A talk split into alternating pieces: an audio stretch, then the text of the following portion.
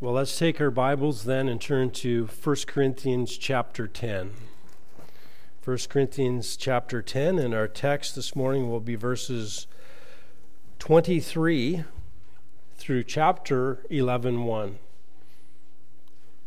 We're not doing two full chapters, it's just part of the first verse. So 1 Corinthians chapter 10, beginning at verse 3, uh, 23. I got excited there. Paul writes, All things are lawful, but not all things are profitable. All things are lawful, but not all things edify. Let no one seek his own good, but that of his neighbor. Eat anything that is sold in the meat market without asking questions for conscience sake. For the earth is the Lord's and all it contains. If one of the unbelievers invites you and you want to eat, eat anything that is set before you without asking questions for conscience sake. But if anyone says to you, This meat is sacrificed to idols, do not eat it for the sake of the one who informed you and for conscience sake. I mean, not your own conscience, but the other man's. For why is my freedom judged by another's conscience if I partake with thankfulness? Why am I slandered concerning that for which I give thanks? Whether then you eat or drink, or whatever you do, do all to the glory of God.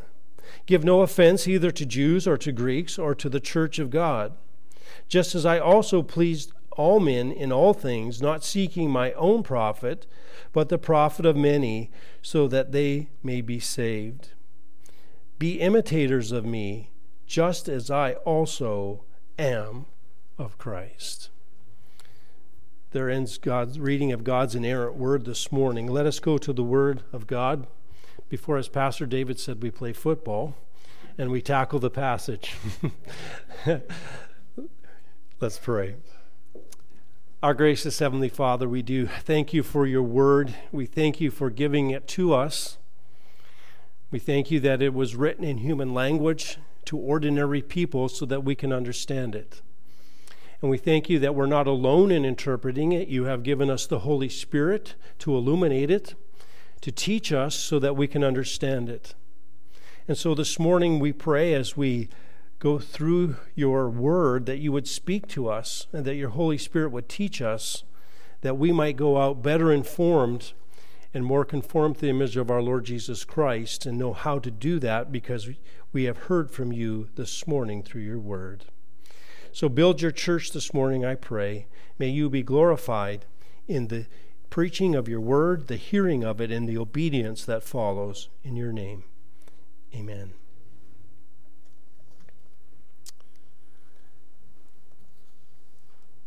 We've all heard of the thing called situational ethics. Situational ethics. Now, this was a, really a, a, theory that came about, an eth- ethical theory that was developed in, this, in the 1960s by Joseph Fletcher. It basically states that sometimes other moral principles can be cast aside in certain situations if love is best served. So, in other words, the, the primary principle that we live our life is love. And after all, God has called us to live in love. We need to love. And therefore, in the name of love, we can actually throw off certain principles if love is best served.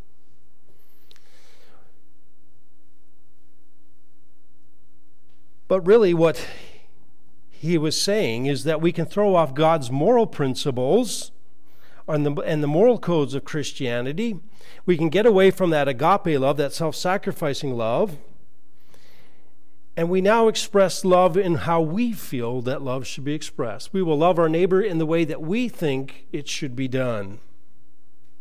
And so the absolute laws of Scripture are set aside to achieve the greatest amount of love.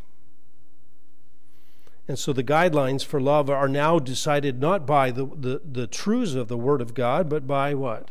by you, what you decide is loving and what is best.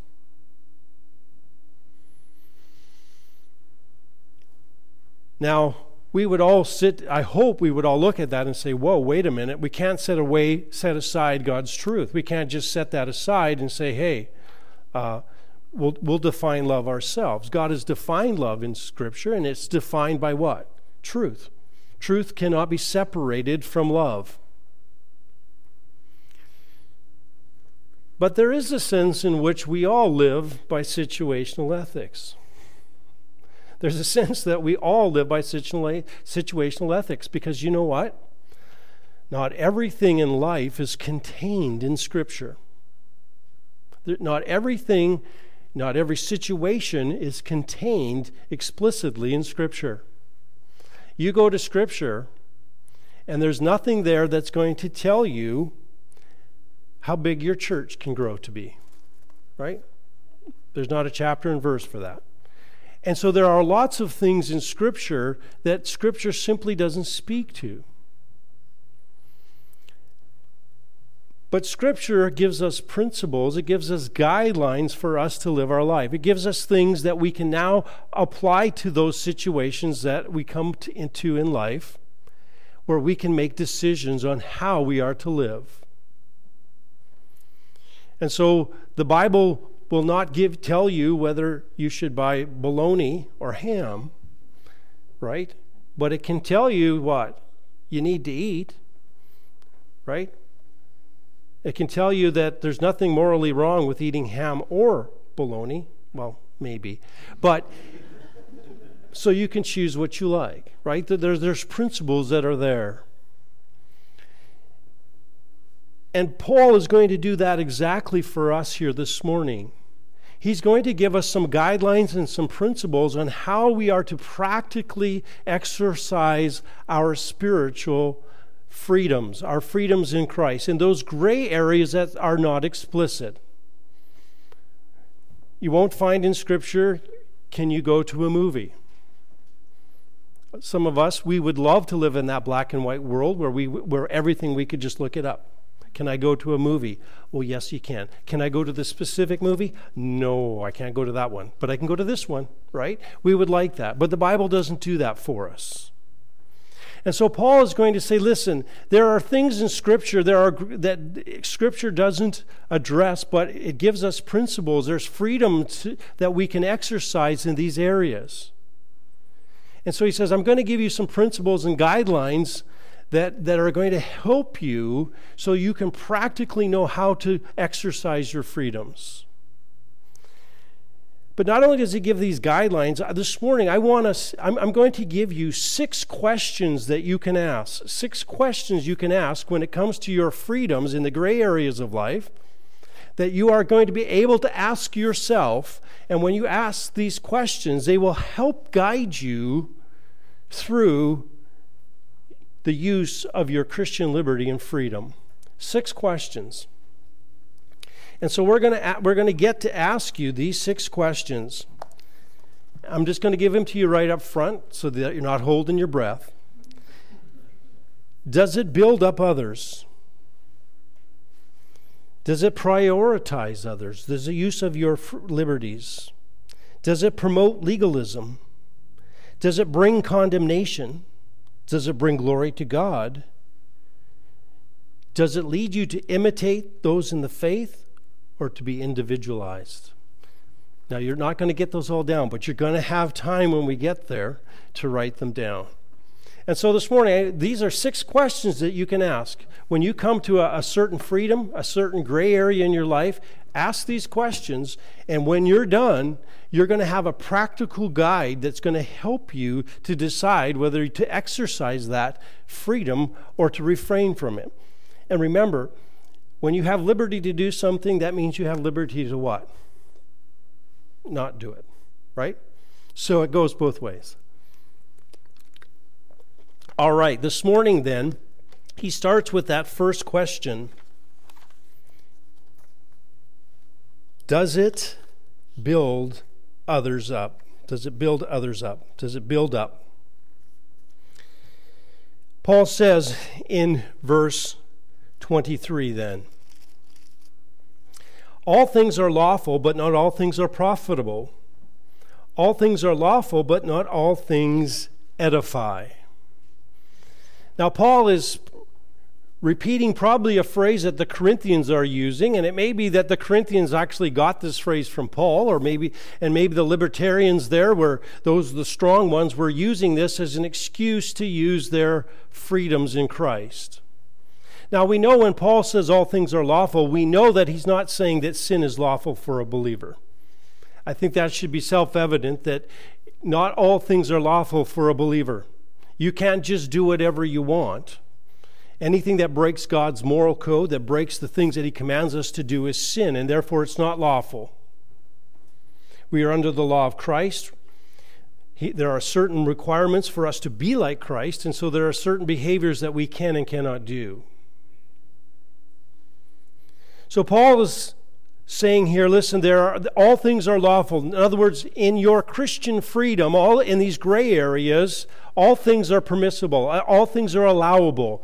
Like there's there's been permission for you to granted for you to use them. But then he qualifies that, and he qualifies it with that little phrase in verse 23 but not all things are profitable. They don't profit. There's no, no value to them. And then he really redefine, he defines it again and he says, but not all things edify. Now, the word edify is the word, word that is often used for building a house, to build up. But spiritually, it means to be building someone up spiritually, to build them up, to make them stronger spiritually, for them to grow spiritual in their spiritual walk.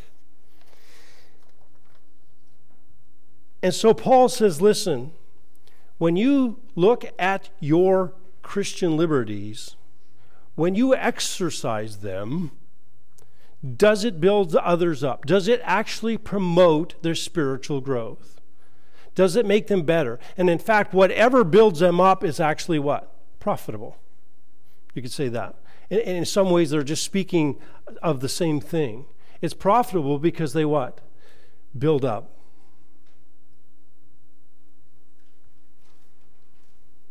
And so we are to what? Exercise our freedom in such a way that we what? Build ourselves up and we build others up. So what do we do to build up? How do we how do we actually build ourselves up? What's profitable? Well, scripture gives us some clues. Paul said to the Ephesian elders in Acts 20, verse 32, I commend you to the word of his grace, which is able to what? Build you up. So there's if we're going to build ourselves up, we need to use our exercise, our freedoms to what? Read the word of God.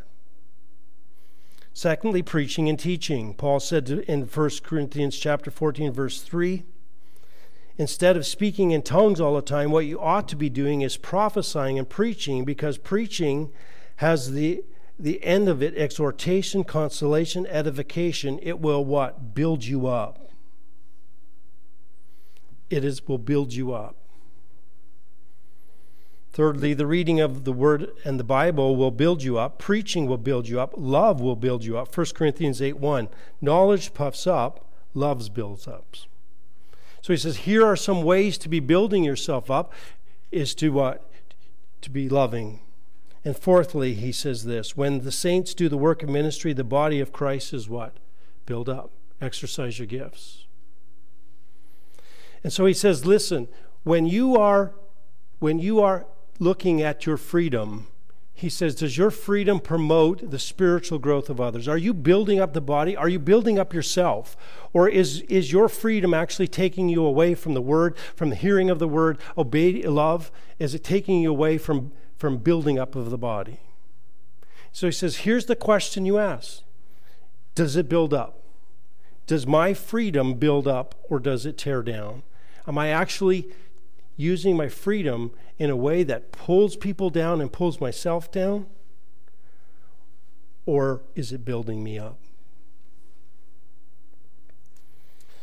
Now, Paul kind of turns up the heat here and he says, Does your freedom prioritize others? Look with me in verse 24. Let no one seek his own good, but that of his neighbor. And maybe this is an extension of verse 23 in some ways. You're building up, you're building others, and he says, Now I want you to do what? to seek. He says in verse 24, seek his own good. Don't seek your own good. Don't, don't go after your own good. He says, but the good of what? Others. In other words, Paul says, when you are using your Christian freedom, here's one of the things that you need to do. You need to prioritize others over yourself. You must prioritize others over yourself. Because sometimes it's easy to use our freedoms to build ourselves up. We think that, that our freedoms are good for us. And our goal is for self building, but not other building. And Paul says, listen, I want you to look and see am I serving with my freedom my own selfishness, my own desires? Or am I willing to what? Prioritize others and make sure that my freedoms are not impinging on other people's lives.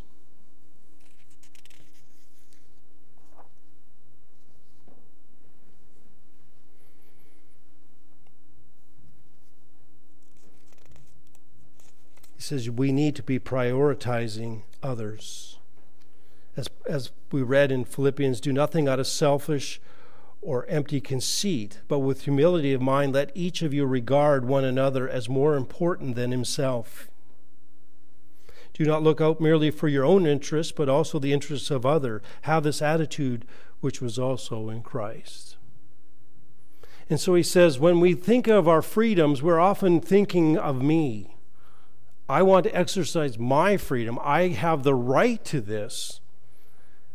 Instead of thinking, is this freedom good for others? Am I willing to put their needs above mine? It's one thing to build up it's one thing to build myself up, it's another to make it a priority to seek others over myself. Now, again, this doesn't say you can't seek your own. It says, but prioritize what? Others. And so Paul says this morning does it build up? Does it prioritize others? And then he says, Do your freedoms promote legalism or do they overcome legalism? Look with me in verse 25. Eat anything that is sold in the meat market without asking questions for conscience sake. For the earth is the Lord and all it contains. If anyone unbeliever invites you and you want to go, eat anything that is set before you without asking questions for conscience sake. Now, here is kind of maybe the corrective to the first two points. Because at this point, you're just saying, it sounds like I'm a doormat. It just seems like I have to give up all of my freedoms. Everything that I want to do, I can't do. Now, Paul kind of maybe reins it in a little bit with this point. And he says, Listen, eat anything that is sold in the meat market without asking questions for conscience sake. In other words, when you go down to the market, you don't go to the butcher and you don't say to him, Listen, uh, where, where'd you get that meat from? Right? Did, would you know where you got that meat from? And the, and the, and the butcher says, Well, actually, uh, you know, Bill sent, sold it to me. So you run down to Bill. Bill, where, where'd, you, where'd you get that meat from? Well, I got that from Ed. And then you go over to Ed, right? And lo and behold, you go down far enough and you found out that what? A priest blessed the cow before it was, a pagan priest blessed the cow before, you, before it was eaten. And you go like, oh no, I can't eat that. And Paul is really saying, listen, use your freedom. When it's okay when you when you use your freedom and don't be worried about offending everyone. In other words don't go looking for trouble. You don't go around and, and poll the audience to find out where everybody is offended. Most of the time you'll find out anyway right But the idea here, too, is we want to remember that the offense here is, is either keeping someone from the gospel or causing them to sin. And what we don't mean by that is, is because your personal taste is different than mine and you don't like it and you have a critical spirit, that's not an offense. An offense is when I embolden you to do something that is sinful that you wouldn't have done before, right? You see me you see me swat the dog, you're getting brave and you swat the dog, right? You wouldn't have done it if you hadn't seen me. Now, against your conscience, you think it's wrong, right? So when I we cause someone to go against their conscience. And so Paul says, listen, don't borrow trouble. You go down to the to the meat market, just buy the meat and eat. Don't be so caught up in trying to make sure you offend nobody and that you get legalistic that you can't even function. And he says, and then he quotes Psalm 24 here. He says, For the earth is the Lord and all it contains. In other words, there is nothing intrinsically evil about the meat if it's been sacrificed to an idol. It's just meat. God provided meat. God made the cow grow. God made the grass grow that the cow ate. It's all good. There's nothing evil about the meat itself.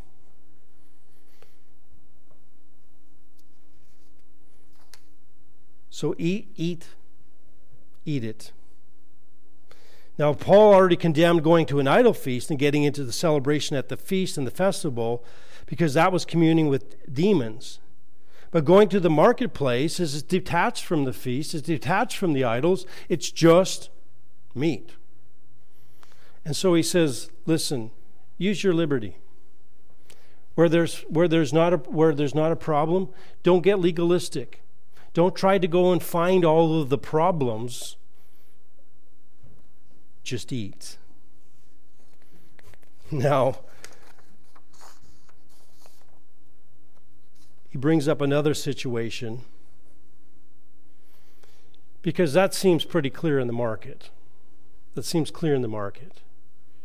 But here he says he's going to give another situation because, of course, there's always those situations that we're not sure about. And now he gives one for the Corinthians. And he says, if one of the unbelievers invites you and you want to go, eat anything that is set before you without asking questions for conscience sake. He says, when you, when you get invited, what? Don't ask.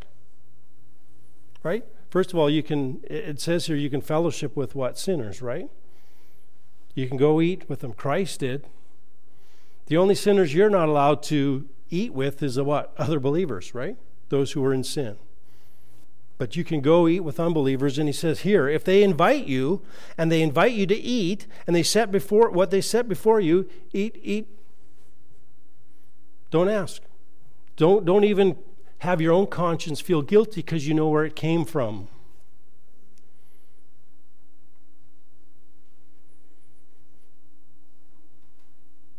Don't let your liberty be taken away. For liberty, Christ has made us free, Galatians 5.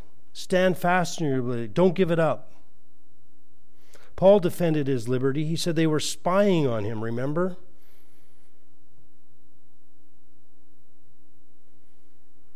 And so he says, when you go over there,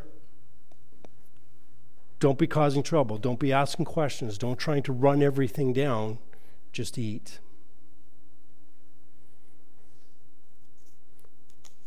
And then he says in verse 28 But if anyone says to you, This meat is sacrificed to idols, do not eat, for the sake of the one who's informed you, for conscience sake.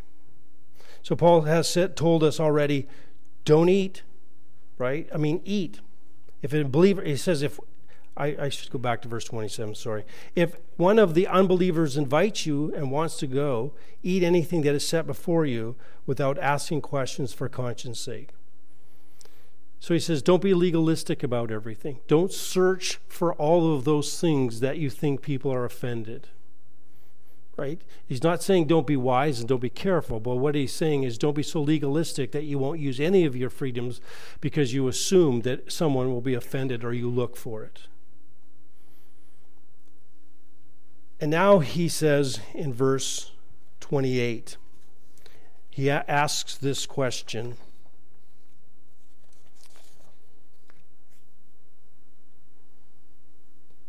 Does using your freedom bring condemnation? He says, But if anyone says to you, This meat is sacrificed to idols, do not eat it for the sake of the one who has informed you and for conscience sake. And then he says, I mean not your own conscience, but the other man's. And so Paul says, Listen, if you go to an unbeliever's house and he puts meat before you and you're, you're going to eat it, and someone says, Wait a minute, and I would understand that this person is another uh, the weak believer that was for conscience sake earlier. And so he says, if if, if, if another believer says to you, This meat is sacrificed to idols, do not eat it for the sake of the one who informed you. And for conscience sake, and I mean for his conscience. In other words, he says, Listen, there's, there's a limit to your freedom, and your freedom is limited by what? The conscience of the weaker believer. Your conscience is going to, your freedom is now limited by the conscience of the weaker believer.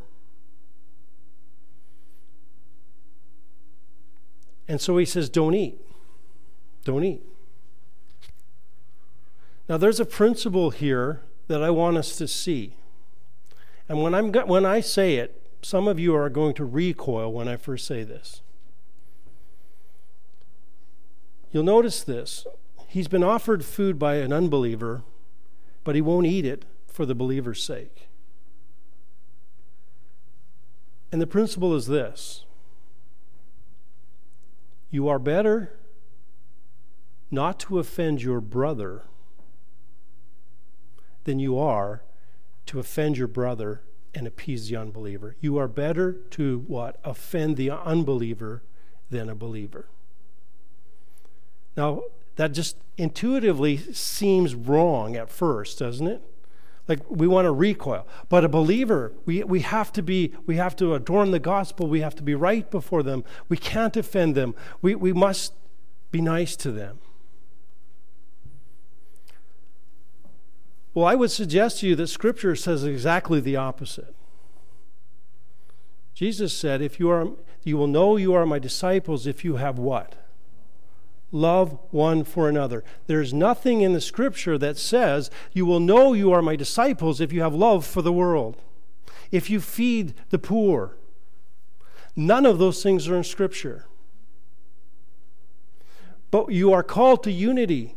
You are called to have, because we have one spirit, we are called to live together in unity.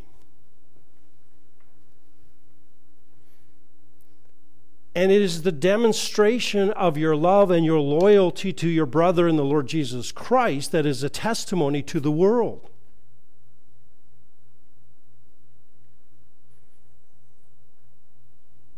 Now we don't sometimes we but but but but but this is God's way. This is how he says he will bring others to salvation is through the demonstration of our love for one another as we demonstrate the love of Christ that he has planted in our hearts. We often don't think of that. But here the believer is willing to what? Offend the unbeliever. Why? Because he would rather stand for the, for the weak conscience of his brother and not offend him and not harm him spiritually. Remember, the believer is already lost. And it is the grace of God and the power of God that will save him. Right? Your perfect life will save no one. Now, I'm not saying we don't ordain the gospel that we're not, we're not gentle, we're not, we're not careful. But it is the Holy Spirit and the power of God who will save. So he says, If this meat is sacrificed to idols, don't eat it for the sake of the one who's informed you, for his conscience' sake. I mean, not your conscience, but the other man's. So sacrifice it. Sacrifice your freedom then for him. And then Paul says, For why is my freedom judged by another man's conscience? And I think what Paul is getting at is this why would I use my freedoms in such a way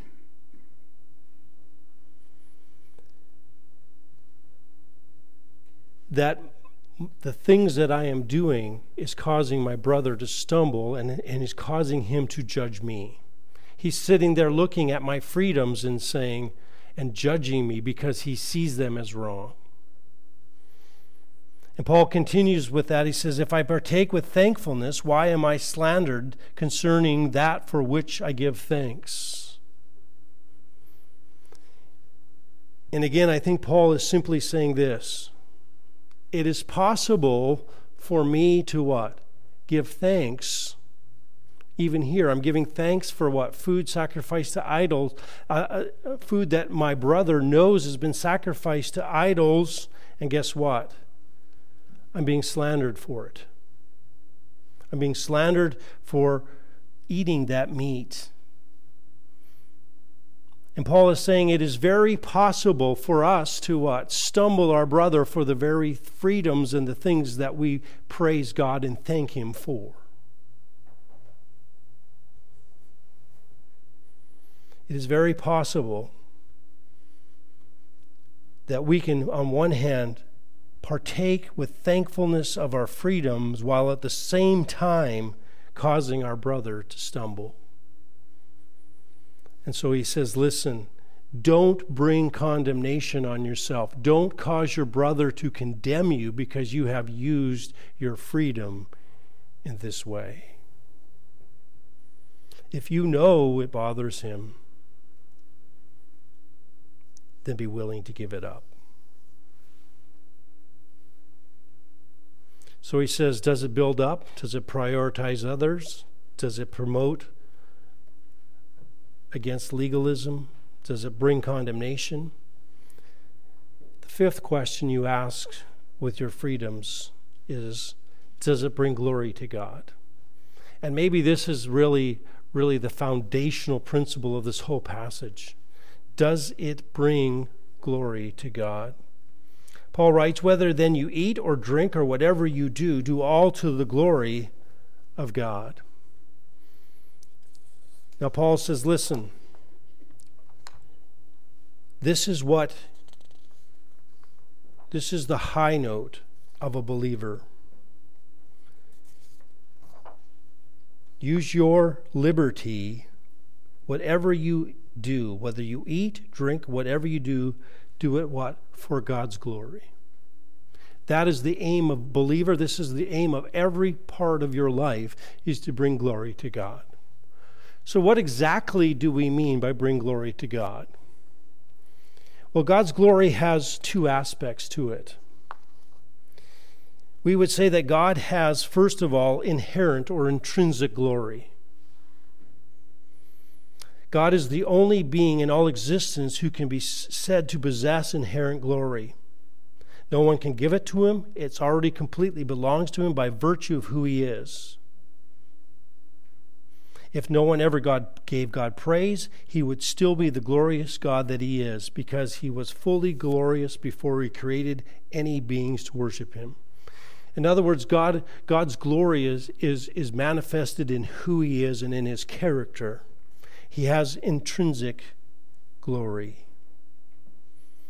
The second aspect of God's glory is ascribed glory. Psalm 29, 1 and 2 says, Ascribe to the Lord the glory due his name. Worship the Lord in holy array. Obviously, we cannot give glory in the sense of adding to his glory any more than we can add to his strength. The psalmist is simply urging us to recognize and to to give the glory to God he already has.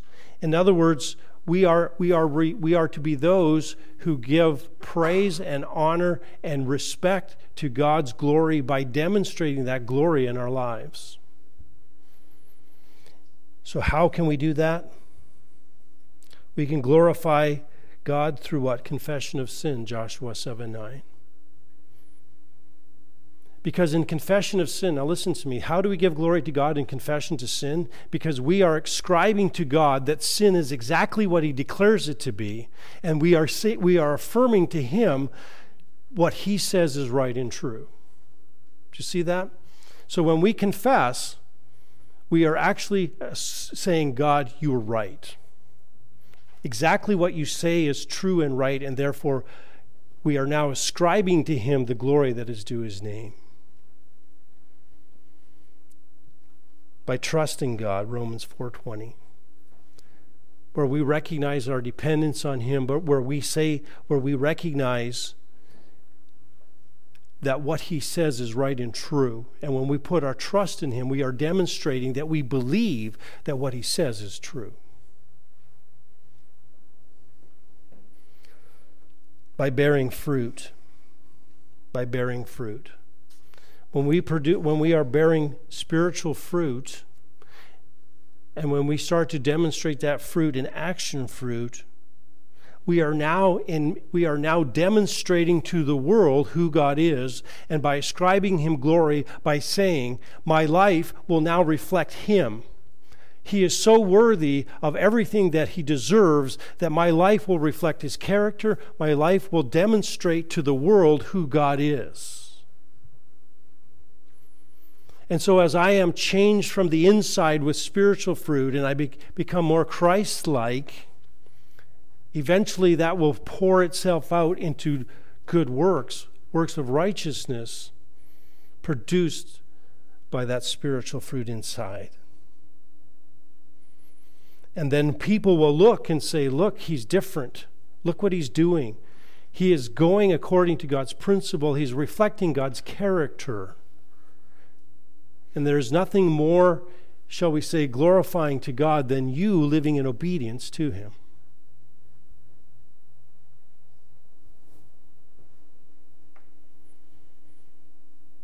We glorify Him by praying, right? Because we recognize His power, we recognize our dependence upon Him, we recognize that He controls the world, and He's the only place to go. And so Paul says, when you're exercising your freedom, make sure that it is what? Headed for the glory of God. Not your rights, not your freedom, but what is produced by the use of your freedoms ultimately leads to what? God being glorified.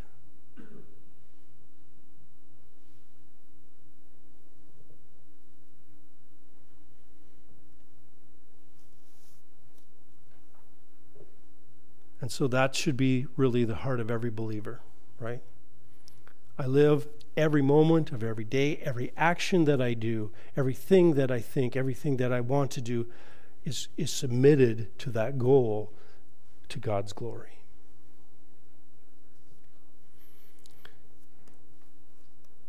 Then Paul gives us one more question. Does my freedom lead me to imitate or to be an individual?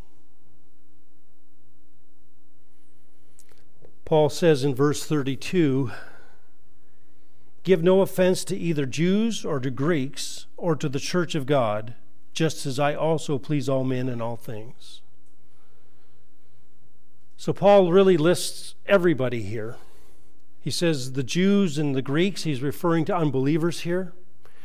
The church of God refers to believers.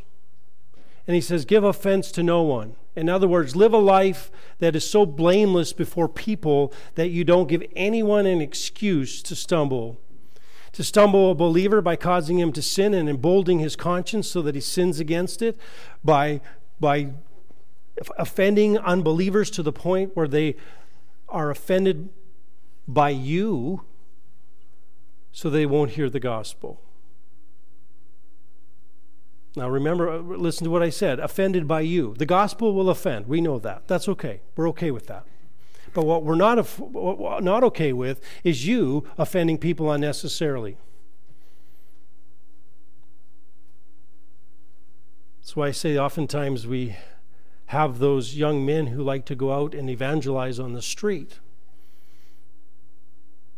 But they are so aggressive and obnoxious that it doesn't matter really what they say. They, they couldn't sell you a vacuum cleaner because nobody wants to be near them.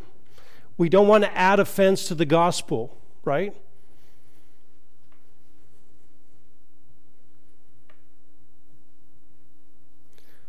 Paul says, just as I also please all men in all things. And again, Paul is not giving, you know, a way to lawlessness here. He's not saying I can do whatever I want. But what he says is what? When I'm with the Jews, I keep, I keep the ceremonial law. When I'm with the Gentiles, I act like they do. I put nothing in the way of the gospel or my fellow believers' growth that will offend them. I will give up all of my rights if I need to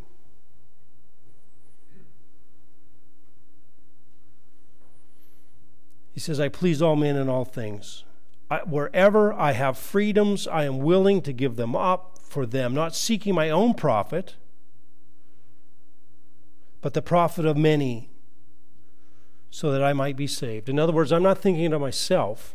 I'm not trying to promote myself. I'm not trying to make myself comfortable. I'm not trying to do things that I want to do. I want to do it for the profit of others. Why? So that they may be saved. I will do nothing that stands in the way of the gospel. I will do whatever I can to keep them from being offended. He says in verse 11, Be imitators of me. There it is. He just said, This is what I'm doing. Now imitate me. And Paul has already demonstrated through this passage, right, in, in, in chapter 8 to, 8 to 10, that what? He is willing to give up what? his rights. We, gave, we had six rights that Paul had where he could be paid for giving the gospel, and he said, What? I'd rather not. I give up that freedom so no one can say you're peddling the gospel to make money. And Paul says, Imitate me. I've told you I become all things to all people, that I, I will not offend anyone in order for the gospel. And he says, I want you to imitate me. Instead of you doing your own individual thing and setting your own path, I want you to what? Follow me. And if that's not enough, if Paul hasn't set the standard high enough, Paul says, Follow me as what? I follow Christ. Whoa, there it is. Paul doesn't just say, Follow me, and that's it. He says, Follow me as I follow Christ. And he says, Listen, who is the greatest example of someone giving up their rights for someone else? Is it not our Lord Jesus Christ? Is it not what we read in Philippians chapter 2? Here's Almighty God in heaven, Jesus Christ, who was willing to give up what? His divine right to be with the Father. He took on human flesh. He came down to earth. He did not have to do that. He chose to do that. He chose to go to the cross. He chose to die. He chose to be a servant. He chose to suffer.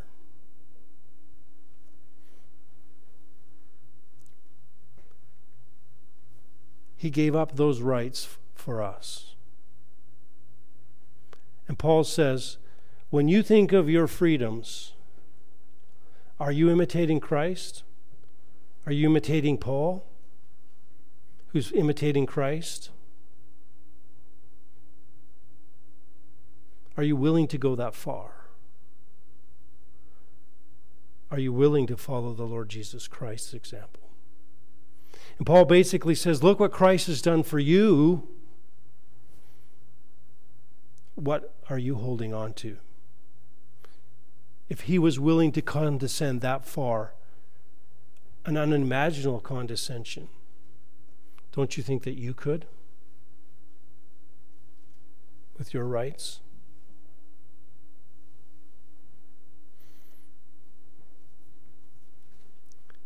So Paul says to us listen,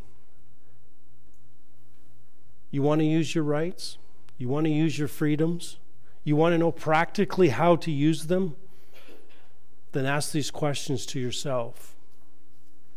And when you get to the bottom of this list, you should have a pretty good idea whether the freedom that you're wanting to exercise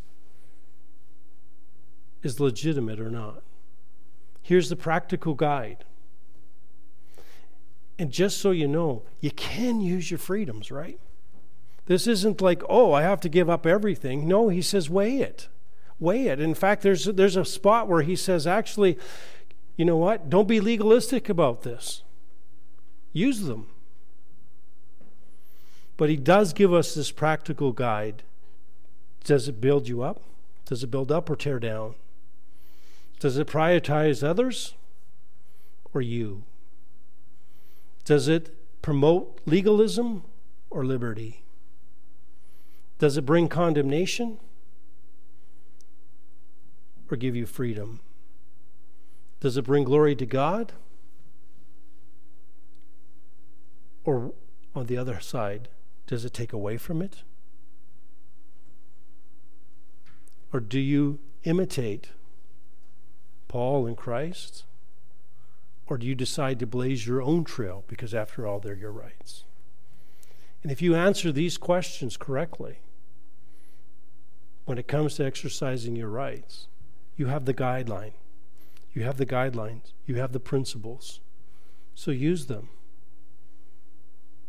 And then you will use your freedoms ultimately for the glory of God. Let's close in prayer. Heavenly Father, again, we thank you for your word. We thank you for the clear teaching that Paul gives us here, a very practical teaching.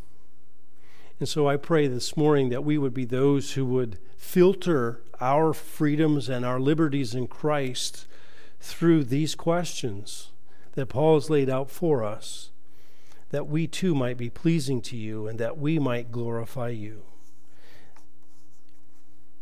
Help us, I pray, to be willing to be obedient to the things that are laid out in your word. We pray this in your name and for your glory. Amen.